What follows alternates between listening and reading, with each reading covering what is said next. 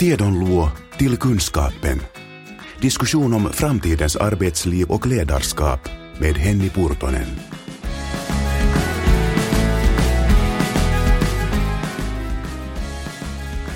Från succemorgon till succekväll. Nu får vi lyssna in och träffa finlandssvenska programledaren, journalisten och komikern Janne Grönros. Han har under sin långa och synliga karriär inom mediebranschen ökat mångfalden inom finlandssvensk kultur och kännedomen om det finlandssvenska i Sverige och i Finland. Nu får vi höra på hans resa och många lärdomar under vägen. Varmt välkommen till podcasten Tiedonluo, Janne Grönros. Kiitos, Jätteroligt kiitos. att ha dig här. Tack, roligt att vara här. Tack för inbjudan. Uh, jag läser Hufvudstadsbladet så står det här att du hoppas bli en ny Skavlan med din första egna talkshow Succekväll som fick premiär sommaren 2021. Bra timing. Mm, eh, jag är ju verkligen inte lika dryg som den rubriken eh, låter det påverka, men jag ska erkänna jag sa nog det när vi snackade. Eh, jag har en eh, Eh, den här sommaren en, en talkshow som heter Succékväll eller Huippuilta eh, på finska. Och den sänds alltså på Yle 5 och på Yle 1 och sen såklart på arenan. Och där har jag en massa olika gäster som jag sitter och snackar med och, och de berättar roliga historier. Och jag tycker jag har lite sådär knäckt koden för hur man är en, en enkel och bra programledare, hur, hur det jobbet är lätt. Man, man bara har gäster som ställer Eh, ställer frågor till varandra och berättar roliga historier, så då behöver man inte som programledare göra någonting. Så, eh, så jag sitter mest där och, och skrattar i min röda fåtölj åt dem. Och det programmet håller på nu hela den här sommaren. Och vi har just spelat in det sista avsnittet, så nu, nu är det mest bara att sitta med spänning och, och, och, och kolla hur, hur det tas emot och såklart också att lite promota det och göra marknadsföring och, och så vidare. Men eh, det är kanske sådär jobbmässigt mina, min, min sommar. Eh, det måste ha varit otroligt mycket planering innan. Alltså, jag menar just när det handlar om hela konceptet, producering av förinspelade inslag och eh, allt tankeverksamhet innan. Så hur mycket jobb är det att naila allt det här så att allt går så smidigt och eh, ser ut enkelt och är nu mest att bara skratta med gästerna? Det, det, det, det är det stora jobbet. Allt, allt det viktigaste görs ju egentligen inför sändningen. Jag har en, en god vän till mig som, som, jobbar, eh, som, har, som har jobbat och hjälpt mig som heter Johan Lindholm som, som har gjort mycket eh, research. Och, eh, han eh, och, och, och jag, så vi har båda suttit och funderat på frågor och, och, och länge redan planerat liksom, in, saker och ting. Och, och sen ringt och, och Johan har ringt och pratat med de här typerna och, och diskuterat med dem länge. Och så har vi grävt fram historier och sen när man får fram grävt historier, sen är det, ganska, sen är det bara att, att passa, passa bollen i foten på, på gästerna. De vet vilka historier de ska berätta. Ofta eh, vet jag inte ens hur historien, historierna slutar. Jag vet bara att det, vi har en historia om Pandora och en pizza. Eh, att fråga om det och så vidare. Och sen så vet jag bara att jag ska fråga henne, att, hur är det med dig och pizza? Då, ah, ja, den historien. Och sen, sen berättar de. Så jättemycket av det där har ju gjort eh, i, i förhand och sen ju, ju bättre det är planerat, desto mera spontana grejer får man fram. Mm, fantastiskt. Om vi drar tillbaka lite grann för de som inte vet hur allt börjades. Uh, skulle du kunna berätta lite grann om din barndom? Var har du uppväxt för någonstans? Hur var den och vem var du på den tiden? Um, jag växte upp i, jag är född i Hangö står det på Wikipedia och i mitt pass, men jag är uppvuxen i, i Ekenäs. Jag flyttade dit när jag var några år gammal. Eh, uh, med mamma och pappa och en tvillingsyster och sen efter några år så kom, kom en lilla syster till. Så, så det är min, det är min uh, kärnfamilj. Uh, och uh, sen bodde jag i Ekenäs i princip ända fram tills jag hade gjort armén. Och sen så flyttade jag till Vasa och studerade till lärare i sex år och sen så flyttade jag till Helsingfors. Och sen eh, då var jag i, i Helsingfors i, i 13 år och sen ringde de från Stockholm och frågade att hej, skulle du vilja komma och göra morgon-tv? Och jag sa nej tack, jag vill sova. Eh, men sen så förhandlade vi lite till och så övertalade de mig och sen så, sen så flygpendlade jag mellan Stockholm och Helsingfors i, i, i tre, fyra år. Och nu är jag tillbaka i Helsingfors. Men eh, vem jag var som människa då när jag, var, eh, när jag bodde i Ekenäs så um, jag, var, jag var inte den, eh, den, alltså om man tänker sådär från en high school-film, så jag var inte, definitivt inte en quarterback. Eh, och, men kanske inte heller den där eh, som spelar trumpet i, i, i, i, bandet, utan jag var nog ganska normal. Inte den populäraste, men, men, men helt sådär ungefär en, en, en sju åtta, både i, i skolvitsord och i, i, i popularitet. Okej, okay. intressant. Uh, men du är helt tvåspråkig, eller hur? Mm, mamma är finskspråkig, så jag har alltid pratat finska med henne. Men Ekenäs, eh, då när jag bodde där, jag brukar säga 84 procent, men det är bara en siffra som jag hittar på, men jättesvenskspråkigt. Och eh, jag gick skolan på svenska, mina hobbyn var på svenska, allt runt omkring var på svenska. Men sen när vi åkte på bortamatcher med fotbollslaget i Helsingfors och, och så skulle vi via se McDonalds eller någonting på vägen hem, så då var det alltid jag som fick gå och beställa för, för ingen annan i laget kunde finska. Så det var, det, de har gjort någon reklam på det här när det är någon när det är busschauffören som rabblar upp Big Mac, Big Mac, Big Mac, Big Mac, Big Mac, Big Mac, Big Mac. Jag är yksi juusta hampurilainen. Så jag skrattade när jag såg den och tänkte, det där var jag. Det var, det var jag. Som och Coca-Cola för alla. Ja, exakt.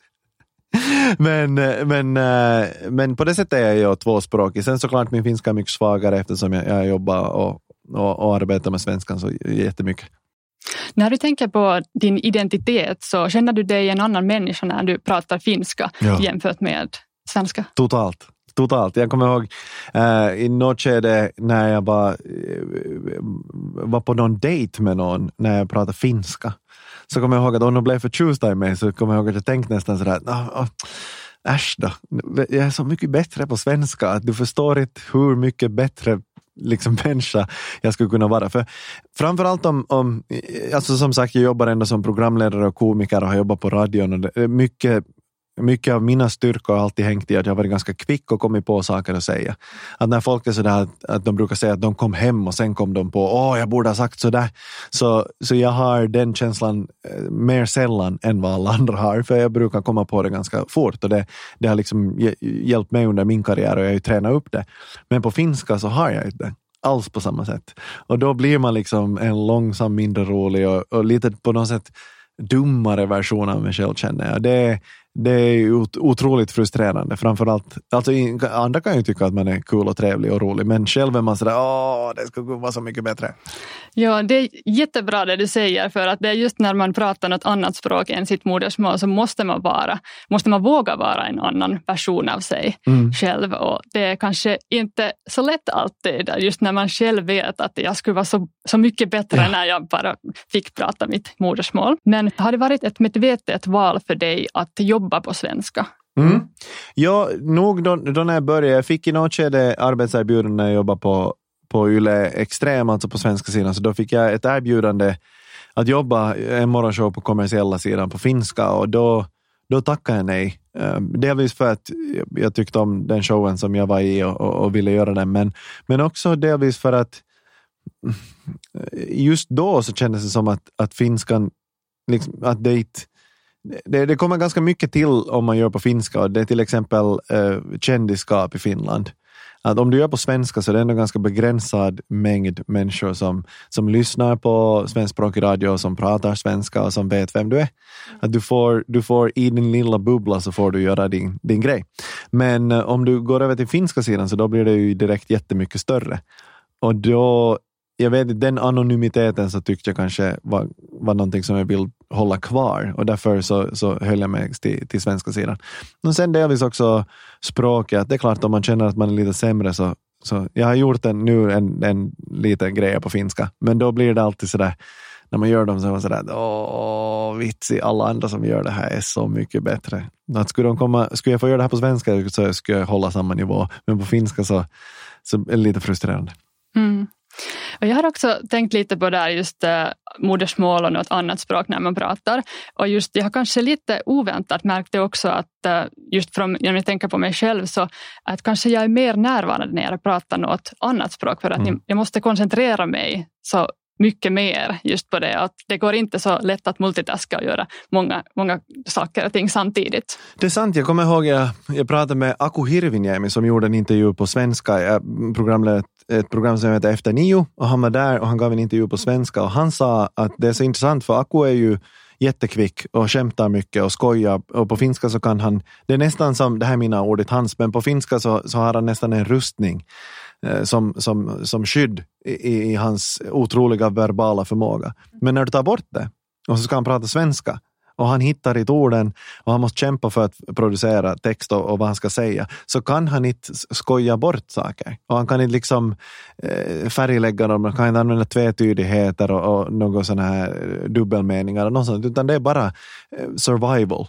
Eh, det är överlevnad liksom, som det handlar om nästan. Och då blir han, det blir en väldigt liksom en avskalad och naken version av en person eh, i så fall, när man måste koncentrera sig så. Precis. När jag själv haft, jag har gått i terapi på båda språken och det var intressant för att när man gick i terapi på finska så går det, alltså även om jag är i princip tvåspråkig, så, så, så det går inte, jag kan inte färglägga mitt språk lika mycket. Så det blir ganska rakt och ganska rått det man säger och det går inte liksom att förfina saker utan om någonting är dåligt så är det paska. Det går mm. liksom, jag, har inte, jag har inte nyanser av dåligt i, min, i, i mitt finska vokabulär. Jag kan säga huono och paska. Det, det är min skala. Ja. Jag, kan inte, jag, kan, jag har liksom... Det är inte så lika bred som Nej. på svenska. På svenska skulle man kunna liksom berätta det med så många olika eh, mm. ordspråk och så vidare och, ja. och, och, och bilder. Men jag har inte på finska. Men äh, du jobbar som programledare med ditt programledarpar Sonja Kailasari i intervjuprogrammet Efter nio som du mm. pratade om. Just, äh, så hur ser Svenskfinland ut idag sett från Efter nio studio?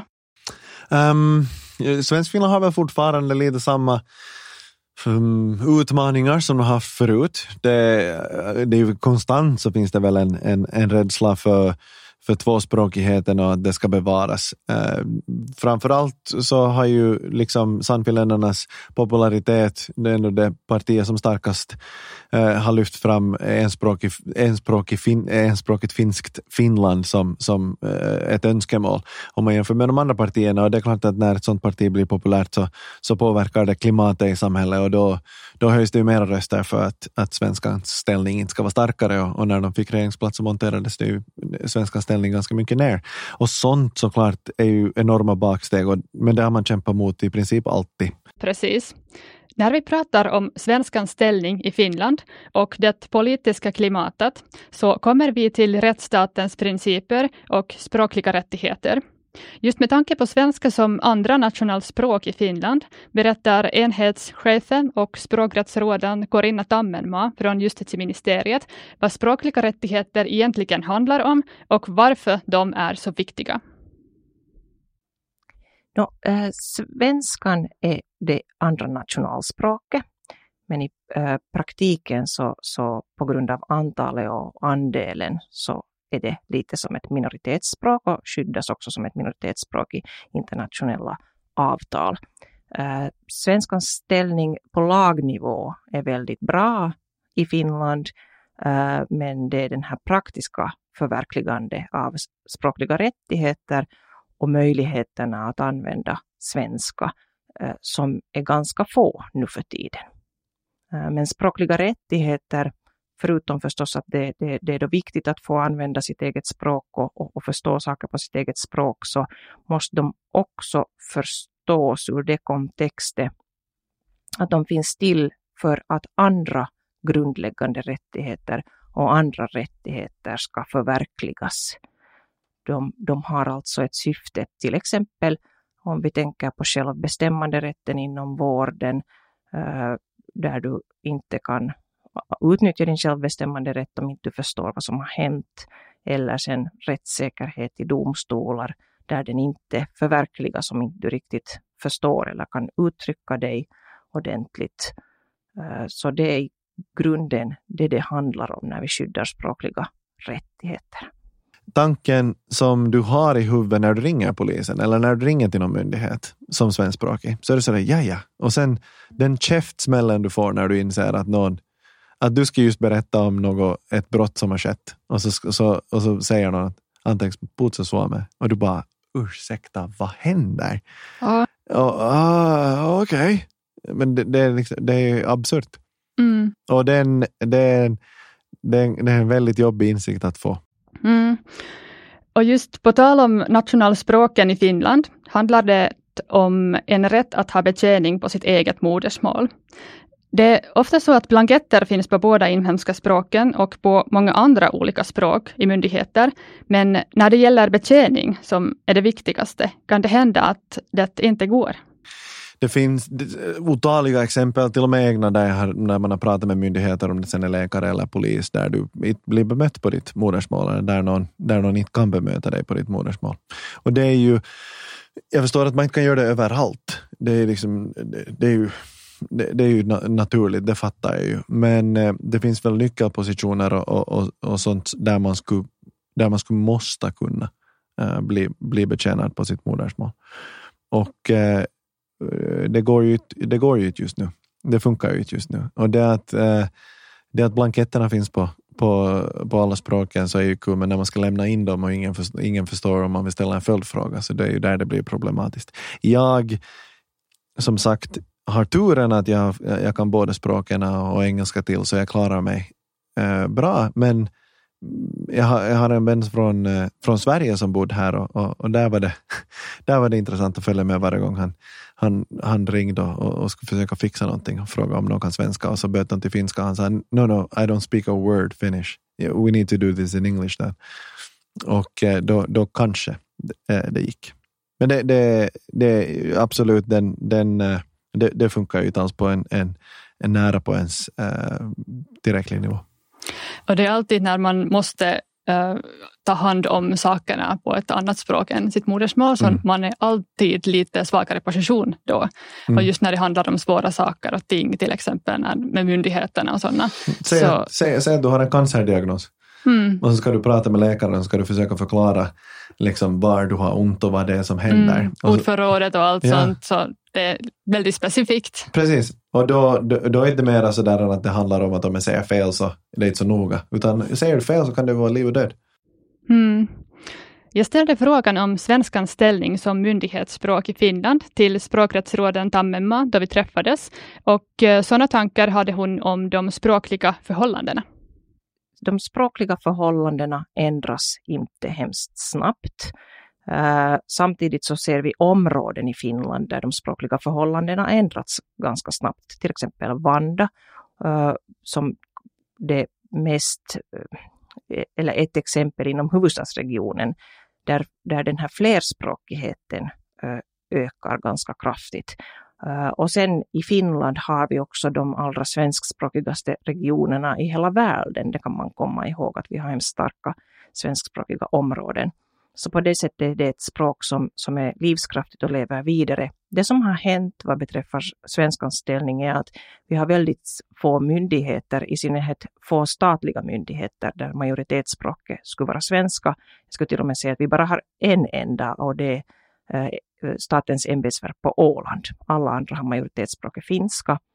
Eh, språkkunskaperna i svenska eh, har minskat ganska mycket vilket gör att svenskan som ett språk inom den offentliga förvaltningen så håller på att försvinna mer eller mindre. Inte helt, men nog. Och det är kanske då att den här myndighetssvenskans livskraftighet så bygger då på de kommunerna där svenska är majoritetsspråk. På vilket sätt främjar man minoritetsspråkets ställning i samhället? En sån här väldigt viktig sak för alla språkliga minoriteter i världen. Så det är egen utbildning. Där har vi det hemskt bra på svenskt håll för vi har ett enspråkigt svenskt utbildningsväsende. Uh, där är det samisk, undervisning på samiska som, som bör befrämjas. Och, och, andra saker är, är, media, egen media, inte bara det att man översätter nyheter från andra språk utan du också producerar nyheter som intresserar minoriteten själv. Det är viktigt. Det, det är ganska bra i Finland för, för våra, både svenskan och för våra minoritetsspråk. Jag skulle ställa den frågan till Janne eh, som är elementär. Vi behöver Eh, mera svenskkunnig arbetskraft. Vi har fruktansvärt stor brist på svenskkunnig arbetskraft. Och hur skulle man få de finskspråkiga motiverade att läsa svenska? Eftersom all, all, alla undersökningar vi har tyder på att man har nytta av det svenska språket, men motivationen räcker inte till. Så det här är en knäckfråga. Oj, vilken, vilken lätt, lätt fråga eh, jag fick serverad jag, jag undrar, jag, jag vet inte var motiveringen skulle komma. För att det kan, antingen så måste det vara det att man upplever att man har någon nytta av svenskan och att man kan göra någonting av det att man kan svenska. Man måste eh, uppleva att man behöver det. För att, och, och, för att man ska uppleva det så, så borde man på något sätt, antingen så måste man själv hamna i situationer där man pratar svenska, men om man åker över till Stockholm och pratar engelska så då behöver man inte svenska. Då, då klarar man sig utan det. Men jag funderar om man, om man till exempel ser på tv eller liksom på någon eh, tv-serie eller film eller någonting eller vad som helst som är på svenska och man förstår det. Mm. Och man är sådär, hej jag fattar ju, jag fattar ju vad de säger. Liksom. Så, så, så då skulle man ju känna att, att man behöver det. Och det, skulle kunna, alltså det här är absolut inte nu en lösning på den, den här frågan är mycket viktigare och större. Men jag tänker sådär, från min, om jag tänker på min egen bakgrund, varifrån jag kommer och vad jag jobbar med och vad jag gör, så tycker jag till exempel det att, att i något skede när man när Yle 5 blev en egen kanal och den svenskspråkiga programutbudet förut fanns med på ettan och tvåan, eller var det bara på tvåan, men det fanns med på den, i den finskspråkiga eh, programutbudet. Nu finns det vissa, det, till exempel den här showen som jag har, så jag är jätteglad att den är med på Yle 1. Och jag har märkt det också när att det finns folk som ser på den och som tycker om den och som hör av sig. Och, de, och, och folk som jag pratar med som är sådär att oj vad roligt, man kan träna sin rosta, rostiga svenska här. Uh, och, och, och vad kul att man kan göra det på, på det här sättet. Det är roliga historier, det är roligt att märka att man ännu har kvar lite och man kommer ihåg uh, någonting av det. Och det här skulle kanske vara ett steg att på något sätt försöka göra Finland eh, ännu tydligare tvåspråkigt. Det vill säga att, att, att om du kan se på eh, tv-kanalerna, eh, liksom de statliga tv-kanalerna eh, och, och, du aldrig någonsin krockar med svenska riktigt. Där finns ju vissa program, där finns Strömstad, där finns Egenland, där finns Succékväll och så här. Men, men om du skulle vara inne i programutbudet, så att när du sitter och ser på det så kommer det plötsligt svenska.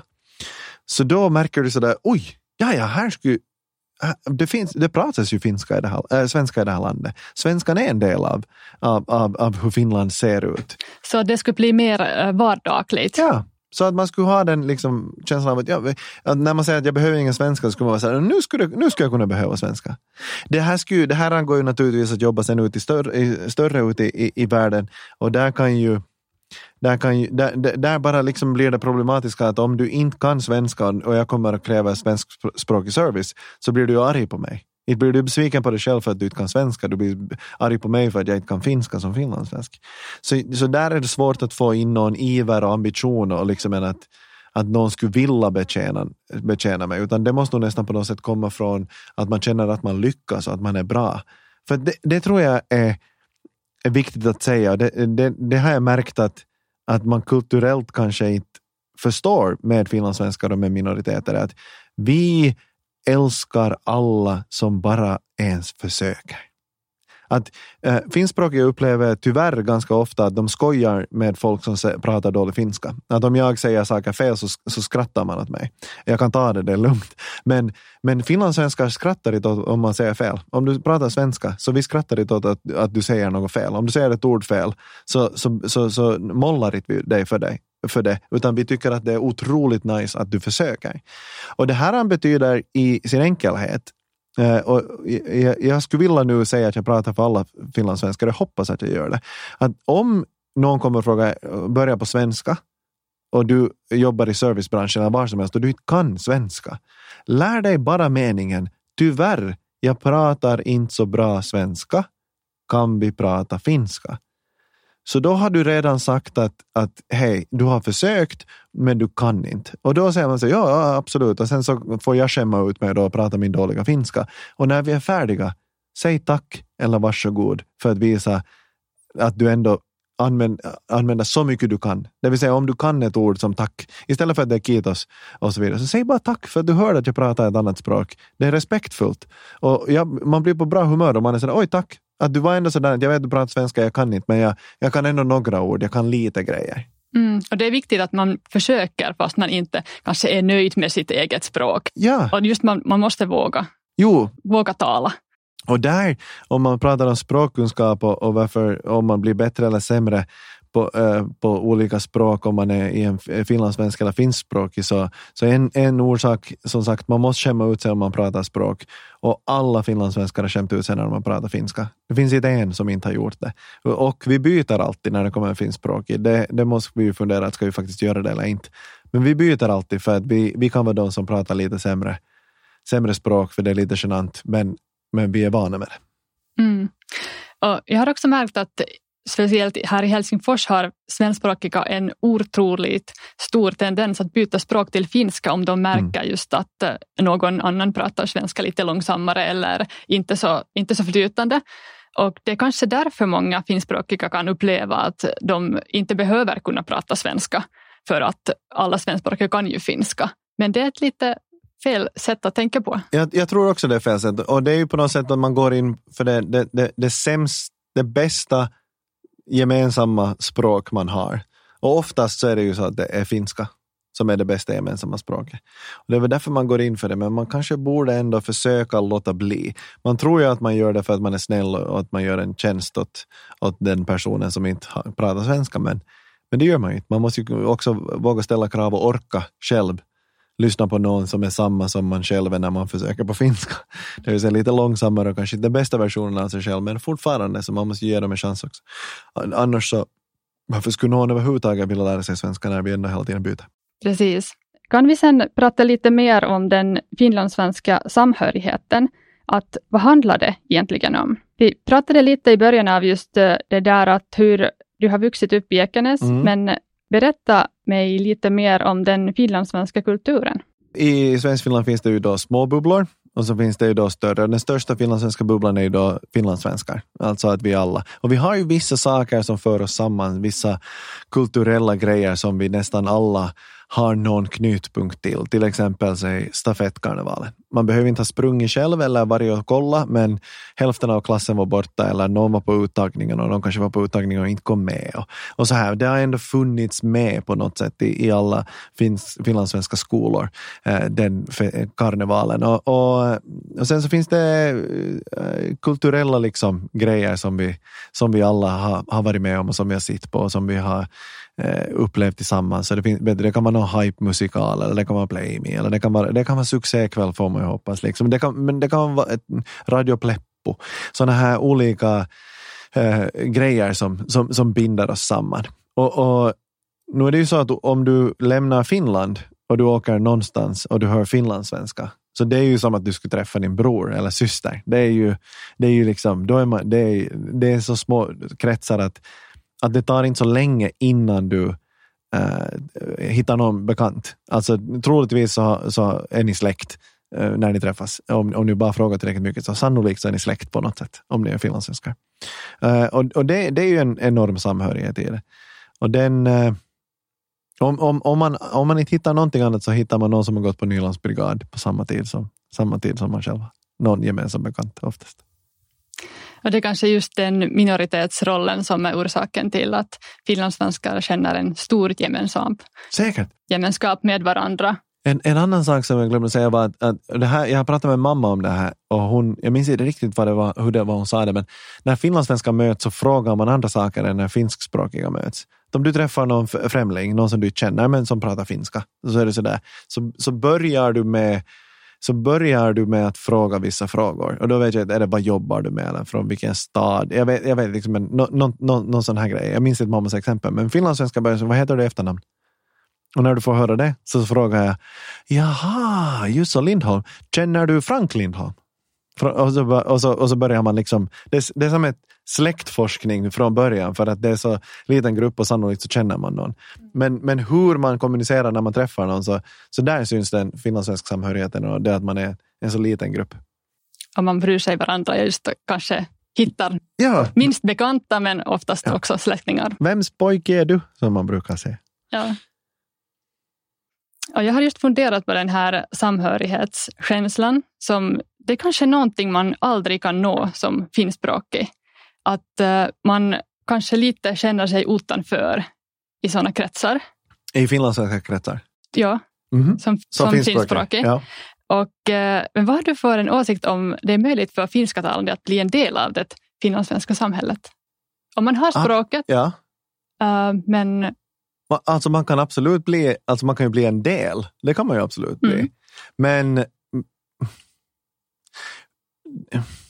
Jag- alltså, är det just möjligt att komma in i den ankadammen?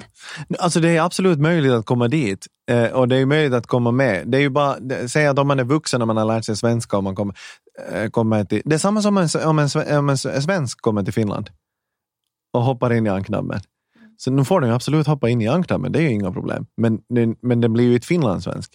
Alltså, och den, och den, den förståelsen för för hur det är att vara finlandssvensk, så inte är den riktigt den är lite svår att få om inte du har, liksom, om inte du har plöjt igenom det här äh, suomea vitun hurri äh, liksom livet. Om du tar Mm. liksom om det sen är vet du, på torget eh, i fyllan eller på någon fotismatch eller var som helst och hela den där äh, utanförskapen och den där känslan av att, av att äh, nej men alltså på något sätt min, min- mamma till exempel, så hon är hon är finskspråkig men hon har, hon har väl levt i princip på svenska i tvåspråkig, liksom i, i vad som idag är Raseborg har hon levt hela sitt liv så hon har varit i nära kontakt med svenskan och pratar sannolikt bättre svenska än vad jag gör idag. Och, och är på alla sätt och vis tvåspråkig. Men nu, när vi pratar med henne så nu, nu tycker de fortfarande att det är lite knepigt. Alltså att komma, att kommer man in i ankdammen eller inte. Och framförallt så är det så att man får vara med så länge allt är kiva och bra. Men sen när det blir riktigt jobbigt så då börjar man ju liksom snabbt när man börjar rensa bort vem som är på riktigt finlandssvensk. Ja. Så, vad har du för modersmål? Jaha. Okej. Ja. ja, vad sa du att det heter? Pirko out. Ja. Och så här. Och det, eh, men jag funderar om det finns något annat exempel. Om, om, om man skulle bara säga om jag skulle vilja tillhöra, om jag skulle, vilja, om jag skulle lära mig något språk och jag skulle vilja tillhöra någonting, någon, någon grupp. Men att det, det är klart man kan, man kan lära sig alla saker och man kan bo länge i Frankrike, nu är mycket Frankrike här, och så vidare. Man kan lära sig språket och så vidare. Men, men, men för att bli riktigt fransk så är frågan att borde du ha växt upp där och fått allt det där från barnsben Mm. som krävs? De bär gemensamma upplevelser Ja. som gör den där. Att, Attityderna, samhället, kulturen. kulturen, allt. Liksom, åsikterna och åsikterna man inte har och, och liksom allt det här. Kan man, kan man lära sig det om man har fått en annan grund? Om du har vuxit upp och inte varit i en minoritet, kan du hoppa in i en minoritet då och förstå hur de har det och hur de upplever det? Jag tror inte. Att leva som minoritet är utmanande på många sätt. Vi pratade just om fördomar och det utanförskap, trakasserier och diskriminering. Och Språkbarometern 2020 som är en undersökning som görs på uppdrag av justitieministeriet i alla landets tvåspråkiga kommuner vart fjärde år visar att språklig diskriminering upplevs av båda språkgrupperna på bland annat arbetsplatsen, inom hälsovården och i kontakt med kommunen. Alltså just att här talar vi finska och eh, här talar vi svenska attityder. Mm. Och enligt Språkbarometern har var tredje finlandssvensk upplevt trakasserier eller hot för att ha talat svenska i Finland. Och hurdana upplevelser har du haft och måste man vara street smart på gatorna? Uh, ja, ja, ja, absolut. Jag, jag har ju på det sättet tvåspråkig så att, så att nu, jag har klarat mig helt bra. Um, men uh, nu, finns, nu har jag ju, alla känner någon som har fått på käften för att de har pratat svenska. Och, och, och, så, och så är det. Och hot så, så det, det får man ju bero på hur allvarligt vi vill liksom, hot handlar om. Men, men det får man ju, nu, nu är det ju hurittelua och, och, och just Suomes puhutaan suomea och, och sånt här. Det får man ju höra i, i princip varje fotismatch man spelar. Eller någonting, det är liksom, och, och sen om du är rör dig någonstans, säg till exempel Åbo är en ganska tvåspråkig studiestad och så här, så att om du rör dig på, på torget i Åbo på, på liksom med, med fulla folk och, och, och någon som är ute för att, för att slåss så, så om någon hör svenska så är det ju en bra, bra ursäkt tycker jag, onödigt många för att börja, börja bråka. Så, Mm. så, så, så är det ju nog tyvärr. Och det var just speciellt unga Mm. som kanske måste uppleva det här mer eller hade just sådana upplevelser. mer än den äldre personer. Ja, sällan är det ju, sällan är det ju någonstans, inte här på någon arbetsplats eller någonstans i någon middagsbord på någon restaurang, någon ska stiga upp och skrika någonting, utan det är nog kanske mera just, mera just när man var ung och, och rörde sig någonstans på mm. sena nattimmarna eh, bland folk och så vidare. När det annars också var kanske lite mer stökigt och, och folk inte var så väluppfostrade. Under din karriär har du intervjuat och träffat en massa människor. Mm. Hurdana utmaningar skulle du säga att det har funnits eller finns inom svensk Finland? Vi finlandssvenskar känner varandra väldigt dåligt, att vi är ganska sådär i våra egna bubblor, våra egna grupper. Att nylänningar och österbottningar, så, så den skillnaden är fortfarande enorm. Jag har bott på båda ställena och okunskapen från båda hållen är helt otrolig. Att när man att säga att någon pratar österbottniska är, är, liksom, eh, är, ju, är ju helt eh, vansinnigt. Eh, på samma sätt som att någon säger att någon pratar nyländska. Men jag låter verkligen inte som någon som kommer från Helsingfors eller från Borgå. Jag låter som någon som kommer från västra Nyland. Eh, och precis som någon som kommer från, eh, säg, Närpes eller Kristinestad inte låter alls som någon som kommer från norra Österbotten, Kokkola eller Nedervetil eller, eller Jeppis. Det är ju en enorm skillnad, men vi, vi känner till varandra ganska dåligt fast vi eh, är kopplade samman av språket. Det var intressant när du lyfte fram just det här, för att under min studietid vid Helsingfors universitet så valde jag att avlägga några kurser i journalistik på svenska. Och när jag gick till uh, första lektionen, och jag hade så jobbigt med alla finlandssvenska dialekter, just det, jag, jag bara funderade just att oj, det finns så olikt sätt att tala svenska, just att, och en sådan lekfull kamp mellan helsingforsare och de som är från Österbotten, så mm. känner du igen den här? Ja. Totalt.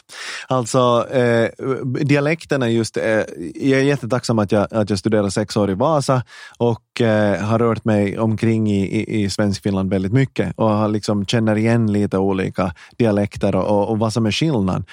För att den, den där stereotypa, jag bor nu på liksom i Ulrikasborg i Helsingfors och de finlandssvenskarna som jag träffar när jag stiger ut från dörren, jag har väldigt lite gemensamt med dem. Det är ju de här um, Perler, Hängen, Helly Hansen, Hanken, eh, finlandssvenskarna. Men sen också när jag, när jag, när jag var i Österbotten, liksom, att, att, att de som man träffar där, eh, så, så, så de är också vissa en, en, en total stereotypi. Av, av hur det är där. Och de, och de två världarna träffas för sällan och det finns så mycket fördomar och och, och, liksom, och ibland är de sanna, men oftast så är de ju inte. Men det, det, om man är så få som finlandssvenskarna är, så tror jag inte att man behöver mera eh, egna smågrupper, utan det skulle vara smart om man skulle lära känna varandra bättre. Mm. No, uh, eh, min svenskspråkiga bakgrund är sådan att jag lärde mig att prata svenska redan i ung ålder. Mitt hemspråk har alltid varit finska och jag har gått skolan på finska i Lahtis. Mm. Och, uh, vi pratar ofta om tvångssvenska i offentligheten men det är också många svenskspråkiga som kämpar för att lära sig finska. Mm, det stämmer. Och uh, jag också just har funderat just på det här att hur kunde vi liksom, kanske borde vi mer prata just om att det, det är åt båda hållen. Att det är inte bara den mm. tvångs, tvångssvenska utan också tvångfinska för många. Det stämmer. Och det, det, alltså, tvångsfinskan är ju framförallt i Ekenäs. Jag har väldigt många kompisar som, som kommer från Ekenäs som kämpar jättehårt med finskan, som inte riktigt kan finska och aldrig riktigt har lärt sig det ordentligt. För att i Ekenäs så om du aldrig lämnar Räkenäs, där finns ett sjukhus, så, så du, och, och, allt annat du behöver, så då behöver du inte finska. Du kan klara dig hela ditt liv utan att prata finska i princip. Och, och det där när man liksom använder som argument att, att inte behöver man eh, svenska, så, så det är klart, om du är i en tillräckligt liten bubbla så behöver inte svenska. Men det, man kan ta Erja Ylajärvi som exempel som är Hufvudstadsbladets eh, chefredaktör nu som var på Iltalehti förut, kommer från någonstans i Savolax om inte minns fel, fullständigt finskspråkig och inte tänkt hon när hon gick i skolan att hon kommer att behöva svenska. Nu är hon alltså chefredaktör för Hufvudstadsbladet mm. och eh, gift med en svenskspråkig man från Sverige. Så att man vet inte vart det går. Och sällan är det ju så att man har lärt sig någonting och det skulle vara det skulle på något sätt vara bort från en. Det, det, dessutom så, så tycker jag det, det intressanta i, i svenska språket är att det hjälper ju de andra språken. Alltså franska, och engelska, och svenska, och norska och danska. Alla de här är ju besläktade. Däremot finska är ju som språk. Det är, det är ju, det, alltså, det, det hjälper inte riktigt med någonting annat och därför är det så otroligt svårt att lära sig också. Mm. Ja, det är sant. Sen, sen hoppas jag ju också när det kommer till till, eh, till språkundervisningen överlag. Att, att man skulle försöka gå över mera till det att eh, vi skulle lära oss att prata eh, språken. Nu är det, det, det är klart det behövs teori och det är klart man måste skriva och så vidare, men att väldigt liten del av språkundervisningen när jag gick i skolan, och nu är det ju på stenåldern, det har säkert förbättrats, men, men väldigt lite var alltså att prata. För det är ju det, det är ju därför vi lär oss språk. Det är ju för att man står på någon Eh, bar i Spanien och vill kunna beställa en öl. Det är ju därför vi lär oss liksom, språk. Det är inte för att vet, du sitter här och, och skriva rätt. Eller, jag tänker aldrig i mitt liv mejla på franska. Men om jag far till Frankrike så försöker jag nu lite klara mig på den franska jag lärde mig i skolan och, och, och, och liksom säga någonting. Men jag skulle, jag skulle aldrig klara att skriva det mera. Men inte säga att jag behöver det heller. Jag skulle hellre, hellre, hellre kunna prata det. Det är ju där på något sätt språken sen kommer till någon nytta på riktigt för det mesta. Jag tycker att det är just det där skolsystemet här i Finland. Mm. Att eh, vi just vi koncentrerar väldigt mycket på grammatiken och just att eh, ordförrådet, att allt går eh, perfekt mm. och allt, allt är just ett sådant att man kan skriva, skriva bra och skriva tydligt, tydligt språk. Och visst är det viktigt, men just den där kommunikationsaspekten, mm. den, den är inte så så högt. Nej, det är ganska ofta som man ser finska experter i tvn som, som pratar med väldigt bra ordförråd och, och, och otroliga ordval och, och, och, allt är korrekt, men det låter inte bra. Mm, det alltså, låter inte så naturligt nej, kanske. Det, nej, och, det liksom, och då, då kan man ju fråga att skulle man kunna få det på något sätt fixat? Så att det liksom, för, för oberoende hur bra ordval och, och saker du säger så låter det ändå lite off. Och eftersom vi har det under kontroll, det kan vi ju tydligen lära alla här, att, att de lär sig eh, liksom, reglerna och, och språket och, och orden, så, så då kanske man skulle kunna koncentrera sig ännu mer på att lära oss ännu mer rätt och hur det, hur, hur det ska låta och liksom acceptera det att man kommer att säga lite fel och så vidare. Men varför är det så jobbigt för många just att de inte blir intresserade av språk? Jag tror överlag språk, alltså språk, om man pratar om språkinlärning, så överlag så är ju språk väldigt förnedrande att lära sig för att man måste göra bort sig hela tiden och man måste mocka. Och om du inte har självförtroende att göra bort dig, så då kommer du aldrig någonsin att lära dig ett nytt språk. För att man lär sig språk genom att göra fel, genom att säga saker och ting fel. Eh, och sen så rättar någon och så, ah okej okay, det är så. Men, men eh, om, om du skulle vänta på att du kan perfekt ett språk, du har pluggat och du kan det och du vet exakt alla regler och hur saker och ting görs och så vidare. Om du väntar så länge innan du börjar prata ett språk så kommer du aldrig att prata det språket. Det enklaste sättet är ju att lära sig ett språk är att man får på utbyte till Frankrike och så får man någonstans var de inte pratar engelska. Och så, så sitter man där och är sådär, no vad i helsike, jag måste lära mig franska. Mm, nu annars, måste jag prata, ja, ja, jag, jag, har måste, inga andra ja, alternativ att klara mig. Ja, jag måste bli förstådd. Jag måste börja då, Schemmapel, Janne. Och så börjar mm. liksom, och sen säger du saker och ting fel och så hör du att någon annan säger det. För det är också det att man behöver inte rätta folk uh, genom att säga att, de säger, att du säger fel. Utan man kan istället, uh, om man vill göra det smidigt, så upprepar man det de säger men rätt. Mm. Det vill säga att om någon, om någon säger en, en, en bord, ska vi få köpa en bord? Så kan man ju bara säga, ja vi skulle nog behöva ett bord.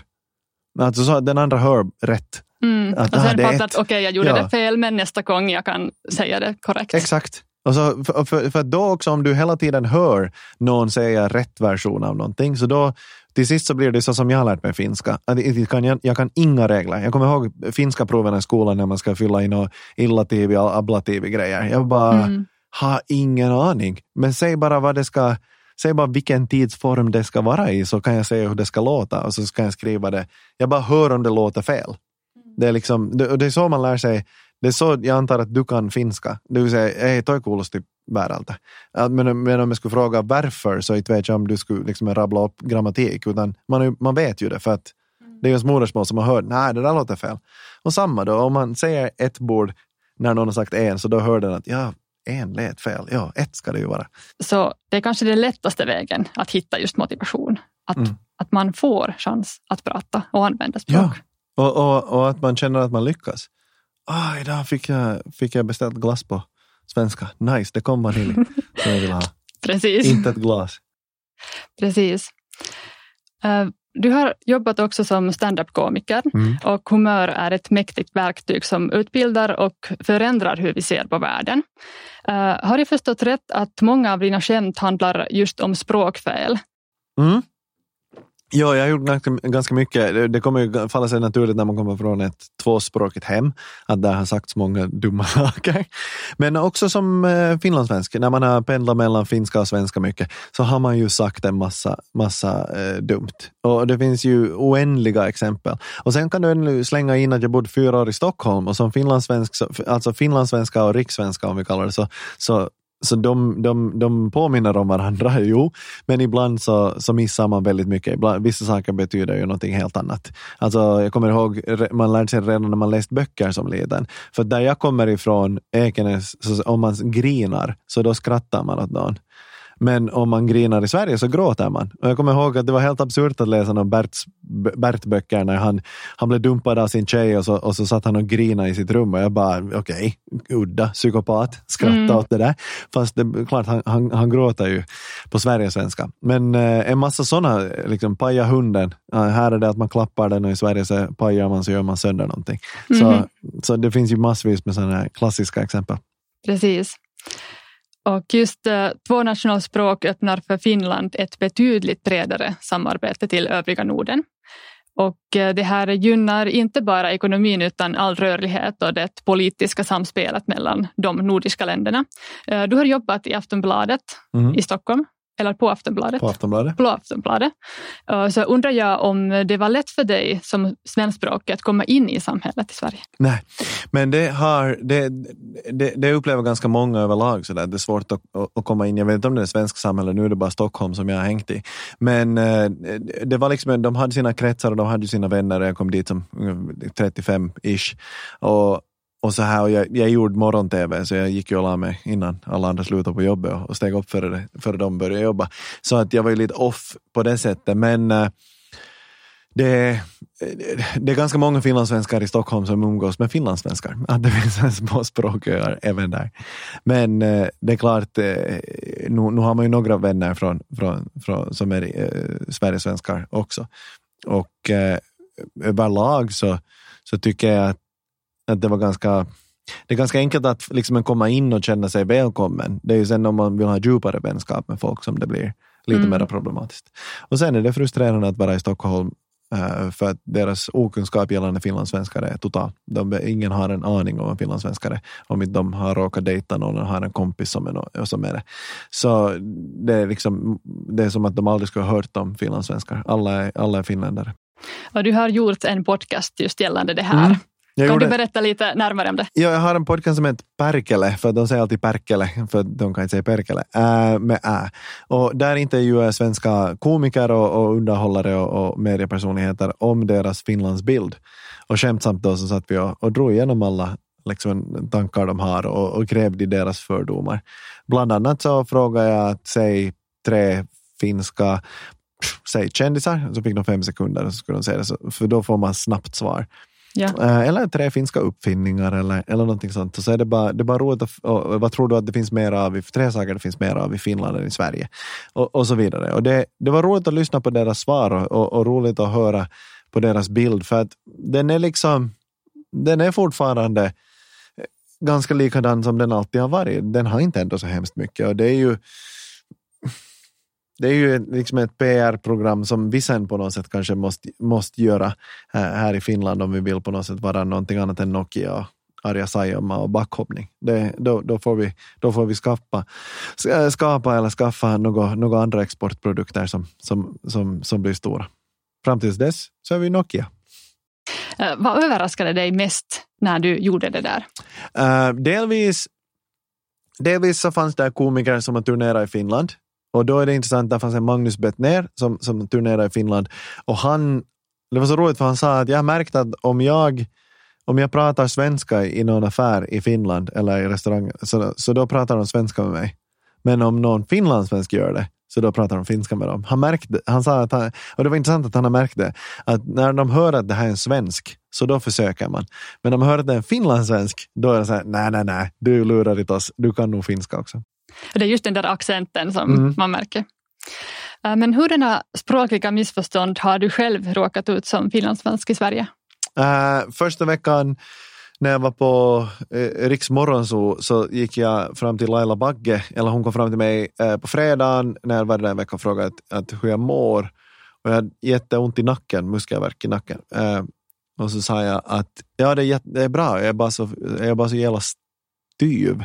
Och vi säger ju styv som finlandssvenskar, men de säger stel. Ja. Och styv i Sverige betyder en annan kroppsdel väldigt hård. Så det, det är specifikt det man använder. det. Om man säger att man är styv så då betyder det bara och enbart den grejen. Och, ja. Så eh, hon såg på mig lite konstigt när jag sa att jag var så jävla styv. Att bara, ursäkta? Och så, försökte säga, rädda det med att säga att jo, men det är tidigt det är tidigt på morgonen, för att det var morgonradio. Och det hjälpte inte alls. Då bara, va? Och jag, sen, började, sen började jag fatta att okej, nu har jag sagt, Ja. nu har jag gjort bort mig, jag har sagt något fel. Det var i nacken, liksom, svårt att röra sig. Sen, sen ja, styv betyder någonting annat, Janne. Styv betyder inte där. Och det är just när man, när man märker eh, i ansiktet Mm. att okej, nu gick det fel. Nu sa jag någonting, någonting som kanske Ja, är och, lite konstigt. och vissa saker så vet man ju, att man, alltså fattar man ju själv. Jag har sagt en gång när jag frå, eh, att jag har sjukt i nannin. Och då fattar jag ju, det säger att ont i Sverige är inte sjukt, det låter som att du har en sjukdom. Och sen nannin, så det är klart att de inte förstår det.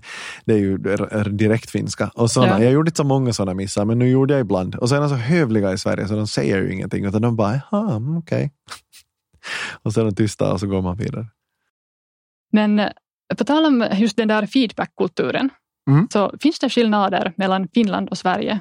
Ja, svenskarna har, eller den upplevelsen jag har från, från det som jag jobbar där, så de, eh, de, de, vi pratar ju svenska både de och jag, men när jag säger att någonting är bra så då är det jättebra. Och när svenskarna säger att någonting är bra så då är det, då är det är dåligt. Alltså, eller, ja men det var bra. Så då vet man, då, eh, när jag började så kommer jag ihåg att jag, liksom, alla var känd på sig att det här var dåligt. Och när vi hade genomgång så sa de så här, ja men det var bra. Och så, så var jag sådär, vad snackar du om? Vadå bra? Det var ju värdelöst. Och sen insåg jag i något skede, det tog ganska länge, att ja, ja, ja, ni alla förstår varandra. Att när en säger att det var bra så betyder det alltså att det var dåligt. Och ni alla fattar att den säger att det är dåligt, men den behöver inte säga att det är dåligt för att alla bara har, kan avkoda det, det, det, den versionen av bra. Men för mig som ändå pratar svenska men inte förstår det där så, så var det helt absurt. Och Finland är ett rakare land. Alltså vi säger rakt vad vi tycker och vi står bakom våra, våra åsikter och vi, vi vi är lite liksom buffligare, kanske rakare. I Sverige så är de så fruktansvärt mjuka och känsliga. De pratar mycket om, de använder uttrycket jag känner hela tiden och det tycker jag är det mest problematiska. För att om du säger att nå, om du säger jag känner att bla bla bla, så det är aldrig fel. Eh, och då, om du bara pratar om, om, på det sättet, så det går, inte att, det går inte att argumentera med en människa som säger att den känner någonting, för den har alltid rätt. Du kan känna någonting om man säger jaha. Det enda du kan säga är att dina känslor har ingenting med det här att göra, vad tycker du? Och det blir tryckande stämning i Sverige.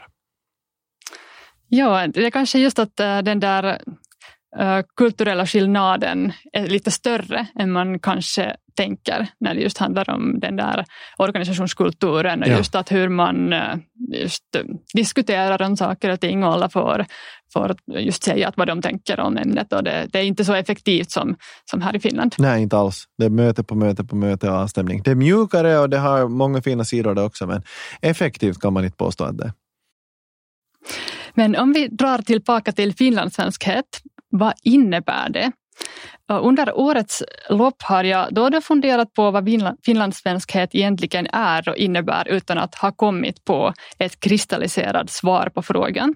Och visst varierar det från människa till människa, men hur skulle du sammanfatta det och vad betyder finlandssvenskhet just för dig? Oj, vilken stor fråga. Um, för mig är det på något sätt, det är liksom min grundidentitet. Den, den blir tydligare när man jobbar i Sverige eller sen om man jobbar med finskspråkiga eller den finska sidan.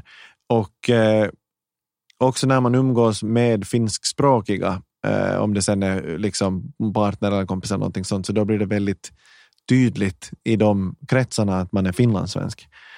Och i, ibland så skulle man ju vilja vara Janne, men, men ofta så är man eh, representant för, den, för hela den gruppen. Och det är, det är ju alltid nu då lite jobbigt att man inte får välja.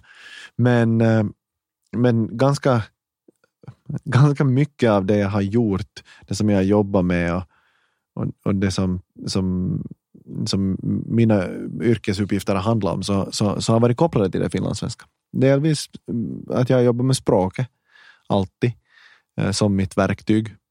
Och, sen också liksom eh, humorn och skämten och allt som jag gör så kommer ju ursprungligen från någonstans ifrån och, och ganska stor del av vem jag är är det att jag har vuxit upp i en, i en språklig minoritet.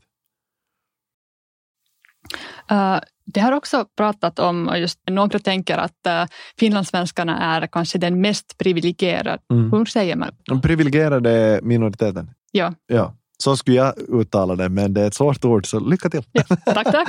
Så privilegierade ja, ja, ja, ja. minoritetsgruppen i världen. Mm. Håller du med? Så har jag förstått och eh, det kan säkert ligga någonting i det.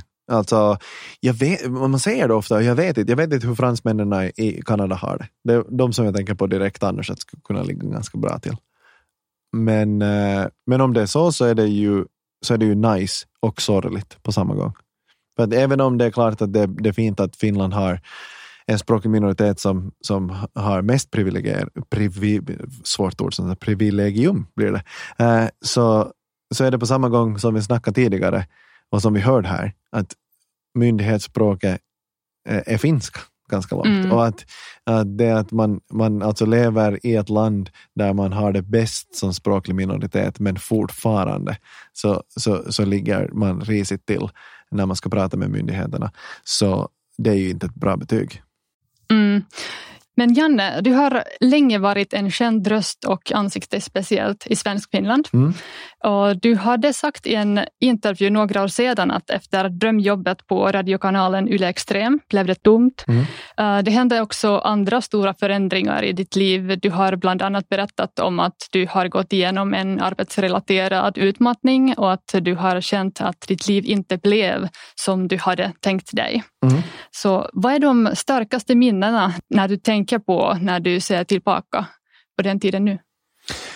Um, eh, alltså, I princip så, så tror jag det handlar mycket om att eh, när man jobbar jättemycket och intensivt med saker och ting um, och man tycker att jobbet är jätteviktigt så och, och, och skippa fritiden. Alltså om jobbet är i princip allt du gör, så det har inte egentligen så stor skillnad vad du når för framgång. Det här ser man ju alla intervjuer med till exempel artister eller någonting sånt.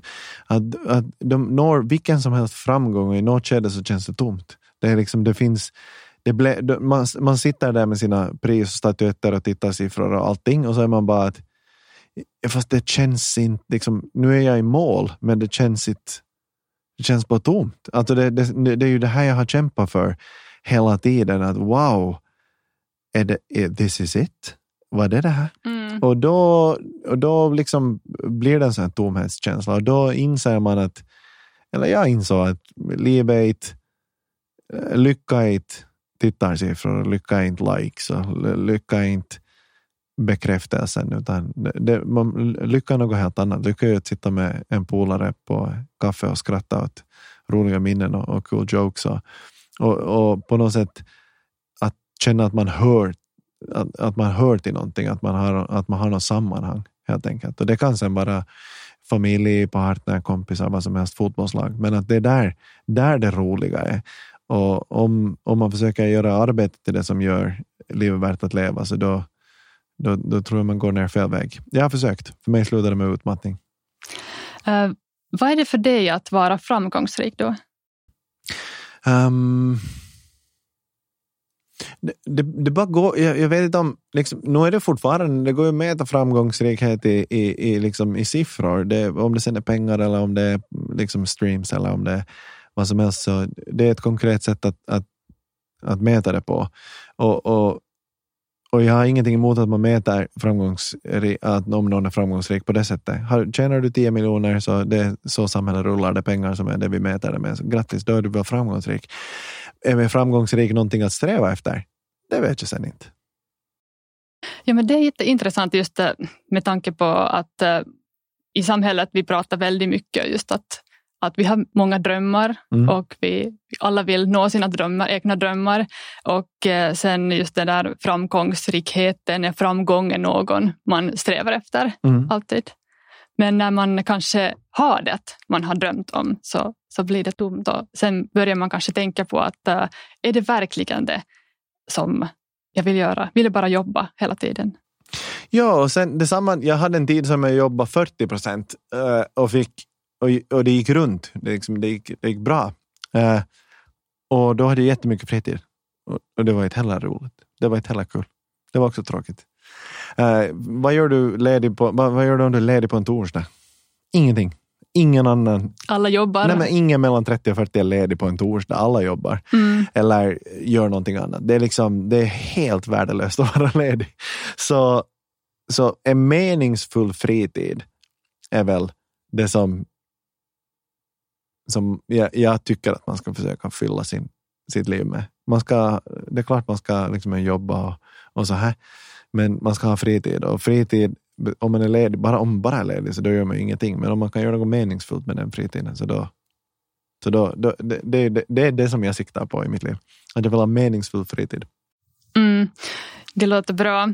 Men eh, om du kan välja mellan ett jobb som är extremt välbetalt men tråkigt och ett jobb där du får förverkliga alla dina drömmar men eh, jobbet är väldigt dåligt betalt. Jag funderar på det här och man är ju på jobbet hemskt många timmar i veckan Mm.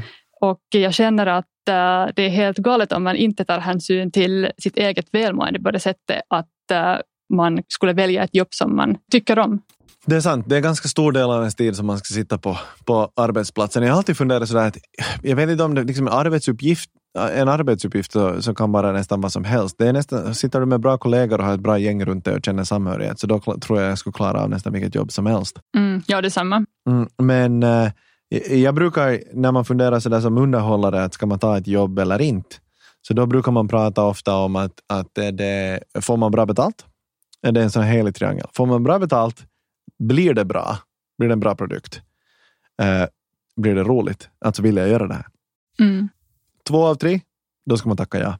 Alltid tacka ja. Om du får två av tre, tre av tre finns inte. Det är, de, de, det, är, det, är en, det är en enhörning, det är en unicorn. Om du hittar det så då ska du stick to that. Men, men oftast blir det liksom, som ett företagsgig stand-up är ofta ett av tre. Det vill säga du får bra betalt. Det blir inte bra för de vill inte egentligen ha stand-up där. Du kommer dit som överraskning och de, och de vill egentligen bara sitta och prata skit om chefen. Mm. Och eh, det är inte så cool för de vill inte höra stand-up. De vill sitta och prata skit om chefen. Så du får bra betalt och då, är man, då säljer man sin själ lite varje gång. Då är man alltid efteråt sådär, ah, men gud, varför gjorde jag det där? Så eh, om, man får, om man får två av tre, så då, då ska man alltid ta de jobben. Det är liksom underhållarnas gyllene triangel. Ja, men det låter jättebra just att ha sådan princip typ, Mm. att följa. Eh, vad skulle du säga till folk som känner att de inte riktigt vet om de till exempel är omotiverade på det jobbet de gör just nu, Mm. om de är omotiverade att lära sig till exempel svenska som vi pratat här idag, fast de samtidigt kanske tänker att det skulle vara eh, väldigt nyttigt att kunna prata bättre svenska. Så finns det någon fråga som någon ska ställa sig, att man vet vilken väg man ska välja gå? Eh, de simpla svaren till den frågan är ju, för det första, är du hungrig? Se till att du äter före du tar några stora beslut. Eh, oftast är det bara det att man är hungrig när man är omotiverad och tycker att allt är jobbigt och, och tungt. Framförallt om det gäller jobb. Andra frågan är, är det september och du har just kommit tillbaka från din semester eller augusti? För då hatar du det också jobbet, det hör till. Men, eh, men annars så, så hur... Ja, det, saker, alltså om jag går igenom mitt liv och saker som jag har satsat på och jobbat med och gjort. Så alla de grejer som jag har hållit på med lite längre. Hobbyn, vad som helst. Så alla de har jag antingen haft en bra tränare, rolig och bra och motiverande tränare som har peppat mig och sagt att jag är jätteduktig och bra, fast jag kanske inte alltid har varit det. Men som har fått mig att känna att jag har lyckats. Och, eller sen så har jag bara själv varit så bra att jag har lyckats. Och varje gång jag har lyckats så har jag velat fortsätta. Det är ju, det är ju liksom en kick att lyckas. Så, så omringa dig med människor som får dig att känna dig som att du lyckas. Och om det är så att du inte är motiverad att göra ditt jobb, så om du är på en för enkel plats, så sök dig någonstans. Eh, det, finns ett sånt gammalt slitet uttryck som if you're the smartest person in the room, you're in the wrong room. Och det funkar. Alltså om du, jag böt bort från Yle, från Yle Extrem när jag jobbade där i väldigt många år och var sådär, nu har jag mentorerat i princip största delen av de som är här. Att nu, nu lär jag mig ingenting nytt mera. Mm. Så då, då slutade jag och så, och så böt jag. Och sen så, så, så fick man vara den där nybörjaren igen. Och det är jättehälsosamt.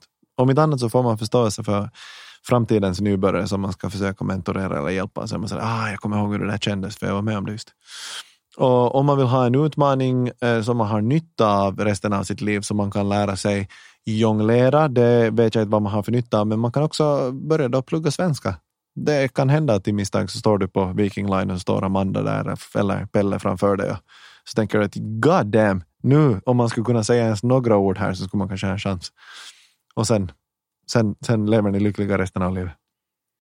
Om du skulle ge tips till dig själv, Mm. eh, till ett yngre jag, eh, vad är det du vet idag, något som du inte visste då? Um, kanske att balans är någonting som är värt att sträva efter. Att eh, det, krävs, det krävs mycket jobb för att få göra bra och stora saker. Men eh, det måste finnas balans i, i, i, i livet. Det är otroligt tärande på kroppen att dricka sprit. Att det är bra att komma ihåg. Eh, bara för att det känns efter några bärs som att det är skönt och lugnt så betyder det inte att du på riktigt återhämtar dig. eh, utan, utan det kostar eh, sen i själva verket nattsömn och så vidare. Och sen tror jag att jag skulle ha tjänat på att ha varit modigare och ta beslut tidigare i livet som, som, som jag sen ändå har, har liksom en, eh, gjort senare i livet. Jag skulle kunna gjort dem mycket tidigare. Jag har förstått att du älskar att utmana andra. Mhm. Stämmer det? Ja, Är du en tävlingsmänniska? jättehårt. Jag, jag brukar kallas för Svenskfinlands sämsta förlorare, men framförallt vinnare. Svenskfinlands sämsta vinnare. Okej, Eh, nu blir det en liten utmaning för Mm. dig. Är du redo? Jag är med. Så fråga nummer ett. Eh, hur många procent av den finska befolkningen Oj, talar nej. något annat språk än finska, svenska eller samiska som modersmål? Mm, oj, jag, har så, jag kommer att ha så mycket fel och det är ju genant. Jag borde kunna det här. Eh, om jag säger... Om jag säger är jag långt för fel om jag säger sju? Det är väldigt nära. Är det sju komma någonting? Det är 7,8 procent. År 2020 var det enligt Statistikcentralen cirka 8 procent av befolkningen som talar något främmande språk som modersmål. Okej, nej, men då är jag nöjd. Jag tänkte att jag, att jag, att jag är helt off, men 7 procent var ju nära. Bra. Ja, det var jättenära. Och det är också just det där när man tänker på just att eh, eh, 5,2 procent av befolkningen var finlandssvenskar Mm. samma år. Ja. Så det är lite, lite mer. Okej, men eh, fråga nummer två. bra Så- hittills. Kielitoimiston sanakirja är en ordbok över dagens finska och den är sammanställd av Institutet för de inhemska språken.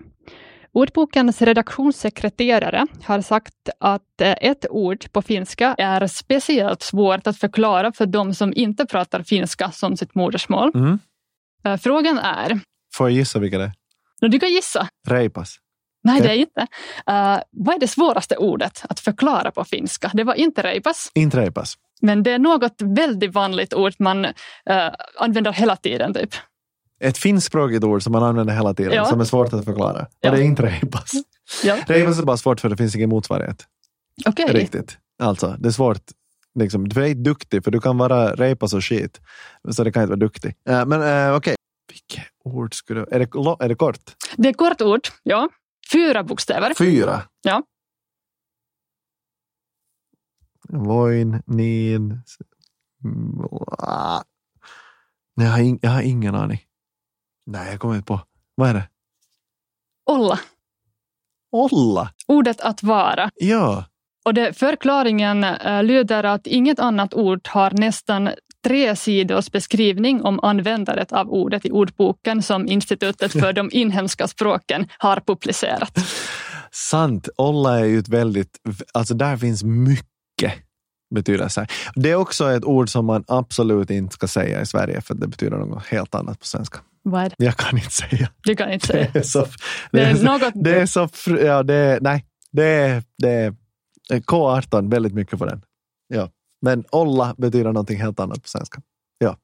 Okej, jag kommer ihåg det nu. Japp, Så, du får, ja. det får du googla själv. Jag måste, jag måste göra det efter det. Ja.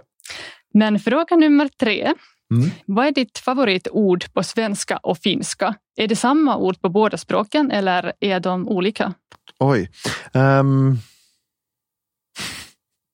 det är så man skulle ju vilja, alltså, man skulle inte vilja att det här är en svordom. Men, men alltså, ja, no, jag tycker ju delvis för att jag gjorde den där podcasten så tycker jag ju liksom att perkele är ett så, liksom, det är ett så pur finskt ord. Och framför allt på något sätt när man är i Sverige så tycker jag att det på något sätt det, det låter så finskt och summerar så bra Finland och man säger det alltid med en, liksom en sån där liten attityd. Mm. Och då, jag tycker att det därför liksom är ganska beskrivande och på det sättet fint. Uh, så jag, jag kör det då på finska. Men på svenska, mamma. Ganska fint. Det är också det första jag lärde mig. Så att kanske därför.